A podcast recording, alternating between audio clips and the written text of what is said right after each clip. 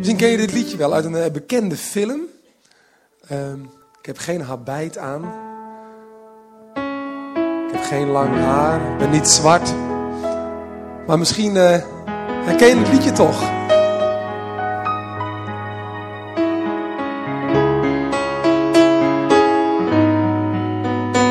En als je het kent, schaam je maar niet. Je mag best af en toe wat meezingen.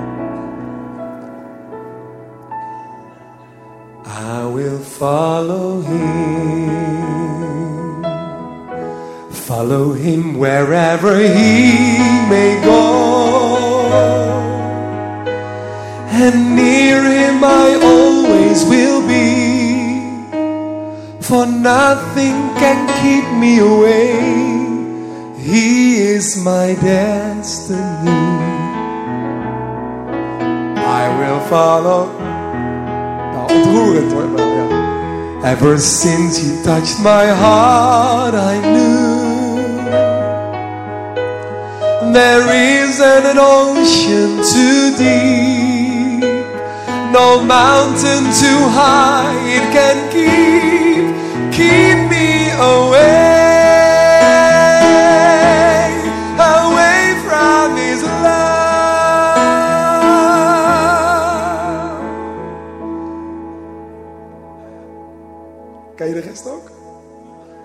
I love him, I love him, I love him, and where he goes I follow, I follow, I follow. He always be my true love, my true love, my true love, from now until forever. Maar tot hier. Applaus voor Jordi, weet ik hoor, ja. ja, ik moest eraan denken. I will follow him. Follow him wherever he may go. Ik volg hem waar hij ook gaat en wat hij ook doet. Ik heb ook volgers op eh, Twitter. En ik heb mijn Twitter gekoppeld aan Facebook. En ik heb Facebook gekoppeld aan Hives. En zo bereik ik met één tweet, één kwetterberichtje zoals ik net heb geleerd. Zo ongeveer, ik heb ook wel dubbele volgers die op alle netwerken zitten. Maar ik schat zo in 8000 mensen. Ik heb heel veel vrienden. Ja, ja, ja. Indrukwekkend, hè? Ja, en weet je hoeveel mensen op mijn verjaardag komen van die 8000? Ik heb er ooit eens een keer iets over gezegd hier. Nul. Nou, nee, twee of zo, of drie. Een paar echte vrienden zitten er ook tussen. Die komen dan op mijn verjaardag. Maar voor de rest, nee. En weet je van, bij hoeveel mensen ik op de verjaardag kom van die mensen die mij volgen? Nou, diezelfde twee, denk ik. Of drie. Vrienden, volg mij, volg mij. Ik ben ook wel redelijk verslaafd aan, uh, aan internet en aan Twitter en, en, Facebook en Hives. Omdat het heel erg past in, uh, in, uh, in het werk wat ik doe natuurlijk. Om mensen mee te nemen in, in wat ik meemaak. En ik heb altijd wel iets te delen. En, nou ja, het is een hele mooie manier voor. Maar tegelijkertijd is voor mij ook um, social media een manier om mezelf vooral neer te zetten. En er kan soms iets onder zitten van... Uh, ah, lieve mensen, vind mij toch alsjeblieft leuk. Volg me. En als ik iets post, misschien wil je daarbij zeggen dat je het heel erg leuk vond wat ik net heb geschreven. Op Facebook kan je zo gewoon liken. Hè? En zo, hoe meer likejes, hoe leuker het is. En op een gegeven moment heb je ook door wel, wat voor soort berichten mensen ook leuk vinden. Dus als ik dat dan doe, dan weet ik, oh, hier scoor ik heel veel reacties mee. En dat geeft mij een heel goed gevoel. Ik heb onlangs een gedichtje geschreven. Een heel eerlijk gedichtje. Um, wel een beetje gechargeerd, dus een beetje over de top. Maar om even iets duidelijk te maken. Hè? Over hoe uh, Twitter uh, kan, kan, kan helpen om vooral mijzelf te promoten. En hoe ik dat gebruik. En hoe heel veel mensen dat gebruiken. Want iedereen die op Twitter zit. Wie van jullie zit er op Twitter? Wie van jullie zit er op een andere social media? Wat voor social media dan ook, ja? Hives, ja kijk, veel hè. Ik heb die vraag een jaar geleden ook een keer gesteld hier. Toen was het was er minder. Het wordt steeds populairder. Nou, jullie zijn allemaal een merk. En alles wat jij post op je, op je social media pagina, ja, bouwt mee aan jouw merk. Dus met jouw berichtjes laat je zien wie jij bent. Wat je interessant vindt. Wat je gedaan hebt. Maar ik denk als je net iets gedaan hebt waarvoor je vreselijk schaamt. Bijvoorbeeld uh, als je getrouwd bent, je hebt je vrouw eens even flink afgesnauwd of zo. Ja? Wie, zou dat, wie zou dat op Twitter zetten? Of op Facebook? Lieve volgers, ik heb net mijn vrouw lekker afgesnauwd. Ze vond het niet leuk. Please retweet. Zou iemand dat doen? Nee hè? Of Lieve vrienden, weer veel te veel gedronken. Morgen weer naar mijn werk. Poeh, wordt zwaar. Retweet. En dan hopen dat je collega's het lezen en je baas en zo als je baas hebt. Nee hè? Je zet er dus vooral dingen op. Als uh, met mijn gezin weer een heerlijke kerst beleefd. Wat zijn we toch een fijne club mensen met elkaar. Please retweet. Want wat is de boodschap van deze woorden? Het gaat bij ons zo goed. Wij zijn zo'n ideale familie. En uh, zo bouw je aan je eigen merk en krijgen mensen een beeld van jou wat jij graag wil. Dus je bent een merk. Nou, ik heb er een gedichtje over geschreven. Misschien wordt het ooit wel een liedje. Lieve Twitter-volgers, lees eens even wat ik tweet. Ik zeg je wat mij mooier maakt, dus het meeste zeg ik niet. Ik heb zo fijn gelezen, met mijn vrouw zo goed gepraat en toen nog lang gebeden. Ach, je weet wel hoe dat gaat. Beste vriends, friends van Facebook, vriends. Beste friends van Facebook, kijk eens even wat ik post. Dan zie je weer een foto van mijzelf met vrouw en kroost. Je zult de boodschap voelen, ik ben een familieman. Dat past goed bij mijn image en daar profiteer ik van. Beste Hives-companen, zeg me hoe het met je gaat. Niet dat ik het weten wil, het gaat om waar die vraag voor staat. Ik ben zo betrokken, zegt elk Social Hives bericht. En Martin Brand staat hierdoor onbedoeld weer in het licht. Zo bouw ik aan mijn eigen merk, dat ik stap voor stappen bewerk. Ik kies zorgvuldig wat jij ziet. En wat niet meebouwt, deel ik niet. Nou, ik denk dat ik vanmiddag een heel stuk minder vrienden heb. Uh, heel wat minder vrienden heb, bedoel ik te zeggen. Maar zo werkt het wel vaak. Je bouwt aan een eigen merk. En wat andere mensen willen horen, dat ben ik geneigd om te tweeten. En waar andere mensen om me af gaan haken, dat hou ik gewoon een beetje voor me. Ik volg ook wel een aantal mensen, misschien jullie ook wel.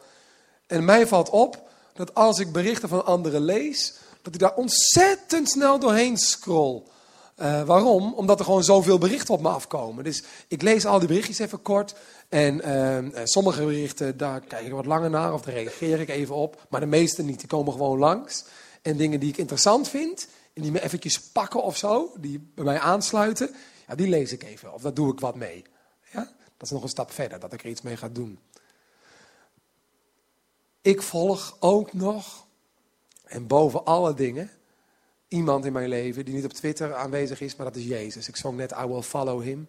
Maar ik ben een christen, en dat weten jullie wel, uh, sinds elf jaar. En ik probeer Jezus te volgen. En ik wil jullie een stukje voorlezen over um, een ontmoeting die Jezus had met de tijdgeest op zijn ja, moment dat hij op aarde rondliep. En als Jezus Twitter had gehad en Facebook in die tijd, een moment waarop hij heel veel vrienden kwijtraakte in één keer. Unfollow, unfollow, unfollow. Ja? Ik lees het je voor. Het staat in Johannes. Johannes 6. Daar lezen we dit. Jezus is eh, op weg met een hele groep mensen, die volgen hem allemaal, die houden zijn berichten bij, die luisteren naar wat hij zegt. En ze hebben allemaal daar een bepaalde verwachting van. Ik hoop dat hij weer iets gaat zeggen wat bij mij aansluit, wat ik wil horen. Ja? En op die manier liepen ze achter Jezus aan. Misschien gaat hij wel weer iemand genezen. En dat zou ik wel gaaf vinden om bij te zijn. Of misschien gaat hij wel iets zeggen waar ik wat aan heb voor mijn persoonlijke leven. Maar dan gaat Jezus iets zeggen wat niemand eigenlijk verwacht. Nu komt het. Um, Jezus zegt in Johannes 6, vers 53, iets wat iedereen schokt. Jezus zei daarop, waarachtig, ik verzeker u, als u mijn lichaam niet eet en mijn bloed niet drinkt, hebt u geen leven in u. Mijn lichaam is het ware voedsel, mijn bloed is de ware drank. Blijf in mij, dan blijf ik in jou. De levende Vader heeft mij gezonden. Ik leef door de Vader. Zo zal wie mij eet, leven door mij. Ik ben het brood dat uit de hemel is neergedaald. Heel veel leerlingen die dat hoorden, die dachten, wat zegt hij nou? Eet mijn lichaam? Wat, die man is ontzettend in de war. Dat kan helemaal niet. Hoe bedoelt hij daar nou mee? Wat een rare, wat een rare woorden ineens. Dit kunnen we niet volgen. En, en we willen hem ook niet volgen op deze manier. Jezus begon te spreken over dingen die mensen niet begrepen. En toen hij het uit ging leggen, wilden ze het niet horen. Hij legde uit, ik ben de mensenzoon, de Messias. En ik ben gekomen om te sterven. En om mijn leven te geven als offer voor jullie. En dat bedoelde hij met wie mijn lichaam eet en wie mijn bloed drinkt. Dat bedoelde hij mee te zeggen, ik ga sterven voor jullie en dat is goed voor jullie. En als je um, um, gelooft in mij en het offer dat ik breng, dan kun je met God een band op gaan bouwen. Ik breng jou dicht bij God. Nou, daar gaan we het vaker over hebben hier in de basis. Maar mensen die snapten het niet, want ze wilden iets heel anders horen van Jezus. Wat wilden mensen van Jezus in zijn tijd? Nou, de Joden werden onderdrukt in die tijd door de Romeinen. En dat wilden ze helemaal niet. En wat zij wilden van Jezus was een Messias die de onderdrukkers, de Romeinse onderdrukkers, politiek gezien ook gewoon, hè, eruit zou knallen. Dat was hun verwachting van een Messias, van een leider. Zij waren achter hem aangegaan in de hoop, hij is er, Jezus, die gaat doen wat wij al zo lang hopen. Hij gaat onze verlangens en onze dromen waarmaken. En dat was voor heel veel mensen, Romeinen eruit, dan zijn wij Joden weer een vrij, ook politiek vrij volk. En onze eigen wetten gewoon in alle openheid gewoon naleven en anderen in ons land ook opleggen. Wij willen de baas weer zijn. Ja? Andere mensen liepen achter Jezus aan in de hoop, hij heeft andere mensen aangeraakt. Ik heb gezien hoe hij anderen genezen heeft. Letterlijk. Fysiek. Ik ben ook ziek. Of ik heb een ziek kind bij me. Ik wil zo graag dat Jezus mijn kind of mijzelf geneest. En daarom stonden ze daar in die groep te luisteren met hun eigen verwachtingspatroon. Hun eigen reden om te volgen. En Jezus, ja, he did not deliver. Hè? Hij maakte hun verwachtingen niet waar. Hij begon ineens te praten over vergeving van zonde. En ik ben het brood dat uit de hemel is neergedaald. En, en drink van mijn bloed. En, en u zult vergeving ontvangen. Allemaal dingen. Ze zaten helemaal niet te wachten op vergeving. Ze zaten te wachten op hier en nu. Ja, ik vraag en u draait, Heer. U bent onze meester. Letterlijk, u bent onze meester.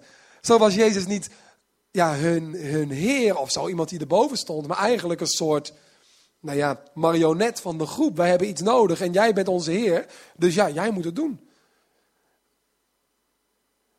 En toen Jezus begon over dat lichaam van hem en over zijn offer en dat hij zou sterven, toen zei Petrus, die nam hem even apart, dat lees je in Marcus, in Marcus 8.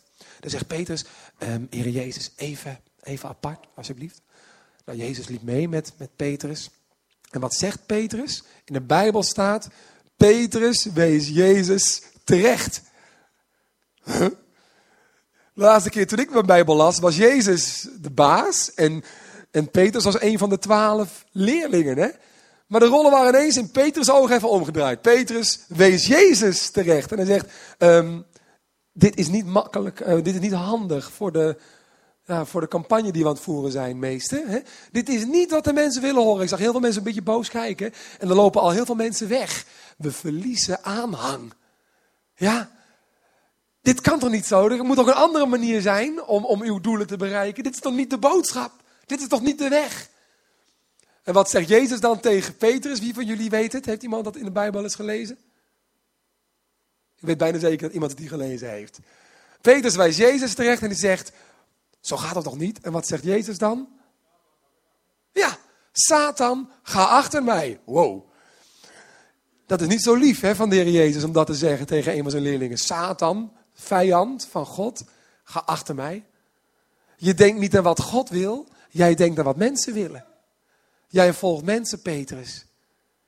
Als ik niet aan het kruis zou sterven, dat zou een hele grote ramp zijn. Want dan zou niemand in het reine kunnen komen met God de Vader. Zou niemand God kunnen leren kennen als kinderen, als zonen, als dochters.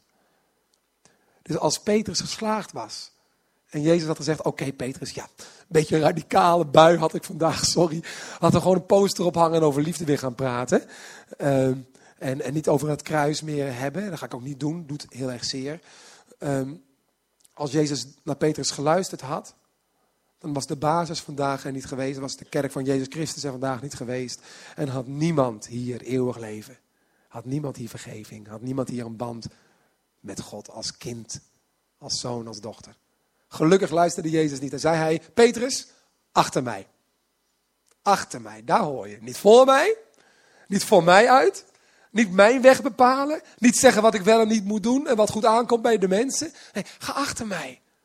En dan zegt hij, als je mijn leerling wil zijn, moet je dagelijks je kruis opnemen en mij volgen op mijn weg.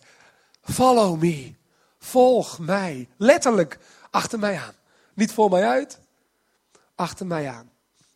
Maar in de Bijbel lezen we dit. Hoe reageerden de mensen? Veel leerlingen die het gehoord hadden, dus die woorden over dat bloed en het kruis en sterven, zeiden: Dit zijn harde woorden. Wie kan daarna luisteren?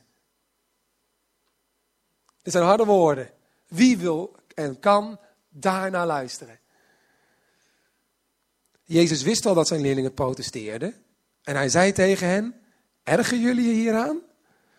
Maar als jullie nu de mensenzoon zouden zien opstijgen naar waar hij eerst was. De geest maakt levend. Dit lichaam dient tot niets. Wat ik gezegd heb, mijn woorden, zijn geest en leven. Maar sommigen van jullie geloven niet.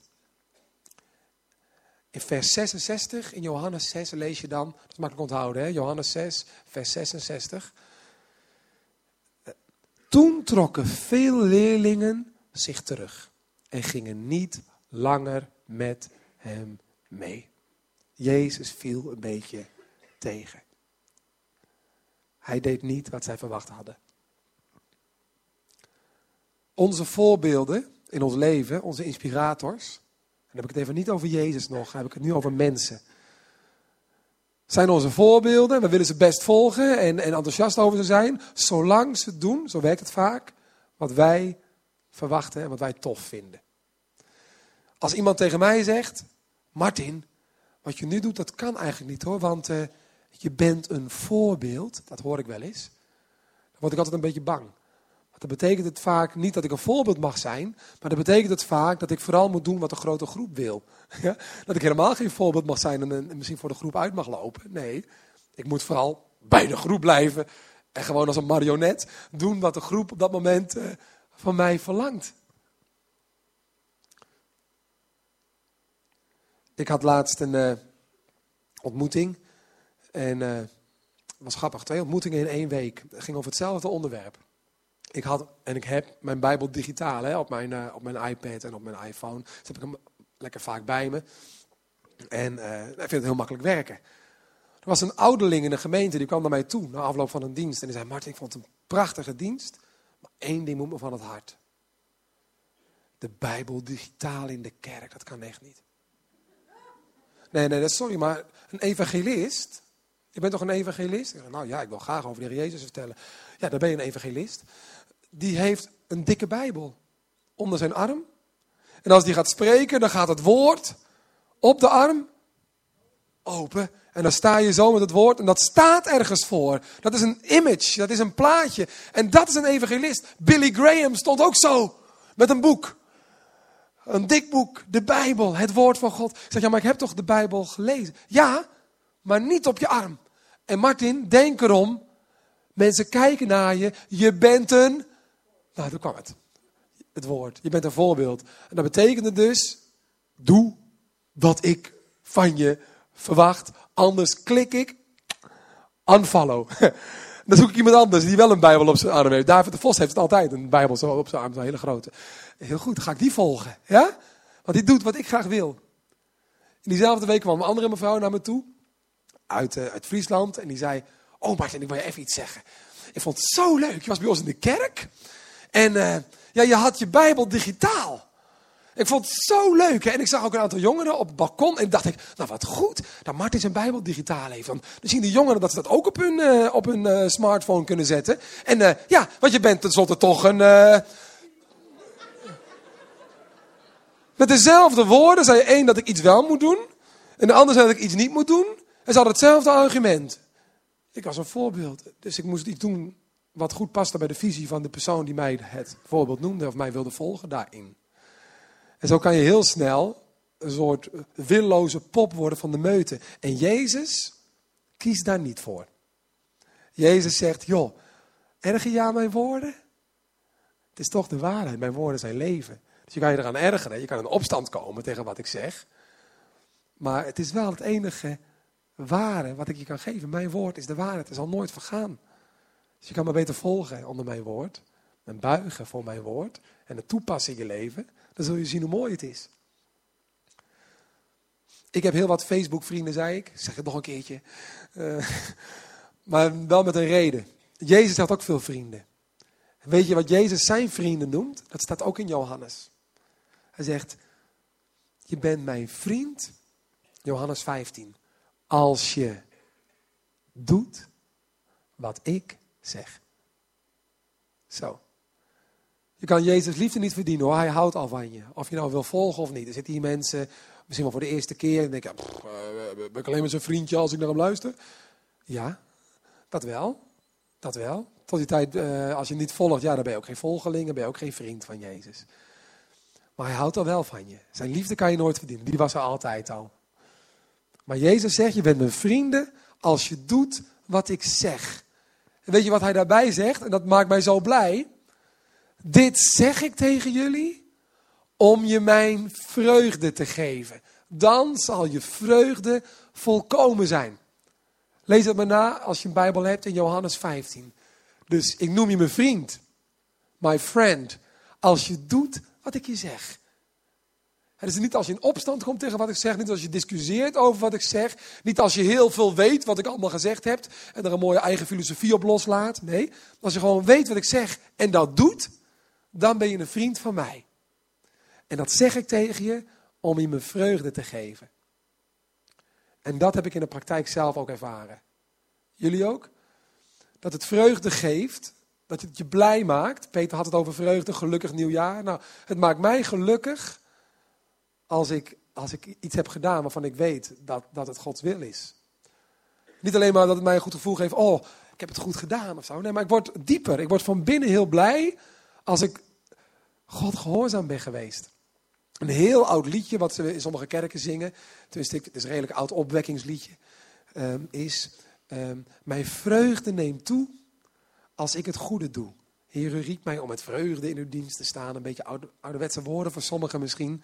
Maar in dat liedje zingen ze dan: En mijn vreugde neemt toe als ik het goede doe. Dus als ik Jezus volg op zijn weg. Als ik het in de praktijk breng. Niet als ik er een mening over heb. Dat is een leuke mening. Kan je op forum kan je, die, kan je dat schrijven, kan ik op internet kwijt. Ik vind. Ik was in Zuid-Afrika op een training in 2007, een zendingstraining. Ik was dat met mijn vrouw. En mijn vrouw en ik zijn beide van nature redelijk koppige mensen. een eigen wil. Ik heb er vaak iets over gezegd op dit podium. Dus buigen is wel een van de moeilijkste dingen. Voor ons allebei wel, eerlijk gezegd. Um, toen waren we daar op die training. En toen zei die spreker iets heel radicaals uit Gods woord. Weet je wat hij zei? Hij zei: Iemand die Jezus volgt, die leeft zelf niet meer. Jezus leeft in hem of in haar. Dus als je Jezus echt volgt, dan is zijn wil boven jouw wil. Jouw gevoel en jouw mening en jouw gedachten is hartstikke leuk. Het is prima dat je dat hebt. Maar als jouw gevoel en jouw mening tegen Gods woord ingaat, dan klopt Gods woord en niet jouw gevoel. Oeh. En begon in mij iets te borrelen. En hij zei nog iets radicaals, iets over seks voor het huwelijk of, of, of zoiets. En in mij begon iets te borrelen, ergens. Ergens in mij kwam er een stemmetje en dat stemmetje werd steeds harder. En weet je wat het stemmetje zei? Ja, maar ik vind, ja, maar ik denk, ja, maar ja, in die tijd toen, uh, maar ik, uh, ja, ja, maar. En zo ging het steeds harder. Ja, maar. En dan van ja, maar ik. Ja, maar Jezus. Ik heb ook een mening. En dan zei die spreker, fijn, gefeliciteerd met je mening. But what does the book say about that? En dan zei ja, ja, ja. Hmm. Maar het is wel waar. Ik kom vaak in opstand tegen Jezus. En zijn woord volgen is lang niet altijd makkelijk, ook niet van mij. Als hij bijvoorbeeld zegt, vergeef als hij bijvoorbeeld zegt, zegen wie u vervloeken. Met andere woorden, wees goed voor iemand die niet goed is voor jou. Oh, oh. Hoehoe. Of als hij zegt, uh, dien een ander. En uh, denk, denk niet alleen aan je eigen belang, maar buig ook eens voor een ander. Hè? Vind ik soms best moeilijk, al die dingen. Volg mij. Wat Jezus aan zijn eigen leerlingen vroeg, toen heel veel mensen hem unfollow klikten, zeg maar, en wegliepen, letterlijk. En nou, hier willen we niks meer mee. Toen richtte Jezus zich tot zijn twaalf leerlingen, die twaalf discipelen die met hem mee op reis waren. Hij keek ze aan en dan staat er dit in de Bijbel. Toen vroeg Jezus aan de twaalf, willen jullie soms ook weggaan? Bijzondere woorden, hè? Weet je wat ik zou zeggen? Ik, Martin, people pleaser. Mensen willen pleasen. Ah, jullie blijven toch wel, hè? Ah, willen jullie niet ook weggaan, hoor? Er zijn nog zoveel mensen weg. Willen jullie alsjeblieft bij me blijven? Ik weet niet wat ik had vandaag, maar er lopen zoveel mensen weg. Nee, Jezus zegt iets anders. Willen jullie ook weggaan? Hij legt er de keuze voor. Hij gaat niet zitten als smeken of bedelen. Nee. Wat willen jullie doen? Wat is jullie keuze? En toen zegt, toen zei Petrus, die net nog terecht gewezen was, hè, naar wie zouden we moeten gaan? Heer. Heer. Die woorden zeggen heel veel. Boven mij. Heer. Naar wie zou ik moeten gaan? U spreekt woorden die eeuwig leven geven. En wij geloven en wij weten dat u de heilige van God bent. Tot wie zou ik moeten gaan? Wie zou ik anders moeten volgen? Welke woorden zijn anders betrouwbaar om mijn leven op te bouwen? Weer woorden van Jezus. Wie mijn woorden hoort, komma, en ernaar durft te handelen en ernaar handelt, kan vergeleken worden met een verstandig man. Verstandig mens, die zijn huis bouwde op de rots. En de stormen kwamen en de regen kwam, al die dingen. Hè? Maar het huis bleef staan. Stond stevig op de rots gebouwd. Die mijn woorden hoort en er een mening over heeft? Nee. Die mijn woorden hoort en ernaar handelt. Nu naar jullie toe. Dit is best wel een radicaal preekje vandaag misschien. Misschien ben je voor het eerst hier en denk je, nou wie is God? En hoor je, bam, je moet volgen. Maar je moet niks. Je mag. Er is een uitnodiging van Jezus. En er is een belofte. Als je doet wat ik zeg, zul je vreugde kennen. Dat is de vrucht van mijn koninkrijk. Dat is de vrucht. Ook als het soms moeilijk is, die innerlijke vreugde pakt niemand je af. Die wil ik je geven. Dat is een cadeau. Arbeidsvoorwaarden, zeg maar, die blijven altijd. Maar sommigen van jullie hier volgen Jezus, zoals ik, uh, nou wie volg ik allemaal? Andries Knevel volg op Twitter. Ik kijk naar wat hij zegt. En als ik het ergens mee eens ben, vind ik het leuk, lees ik het nog een keer of retweet ik. En als, als iets zegt wat me niet aanstaat, dan lees ik het niet eens of ik klik het weg of weet ik veel wat. Sommigen van jullie volgen Jezus op deze manier misschien. Zolang hij dingen zegt die ik leuk vind, vind ik het oké. maar hij moet niet hier en hier over beginnen, want dat sla ik even over. Mijn vraag is: Is dat wat Jezus verlangt? Ik denk dat je zelf het antwoord wel weet. Het is een soort retorische vraag. Nee. Is dat wat je vreugde zal geven? Nee. Mijn oproep vandaag. Durf je het aan om in het nieuwe jaar te gaan doen wat je hoort, ook in de basis. Als je dingen hoort hier op het podium, het is leuk dat je er een mening over hebt en ik hoor het ook graag, ik kan echt veel van leren, denk ik, over jouw gedachten. Maar uiteindelijk, het woord van God gaat pas echt bloeien en stralen als we het in praktijk brengen. Oproep voor 2012. Wil je doen wat jij gelooft dat woorden van Jezus zijn? Als Peter iets vindt en Martin iets vindt, leg dat maar naast je neer. Maar als Jezus door ons heen, door Gods woord heen, of dat digitaal of op papier is, als Jezus eh, tot je spreekt, wil je dat gaan doen? Dan zul je eens wat meemaken dit jaar. Ik wil graag met jullie bidden en daarna zing ik nog een lied.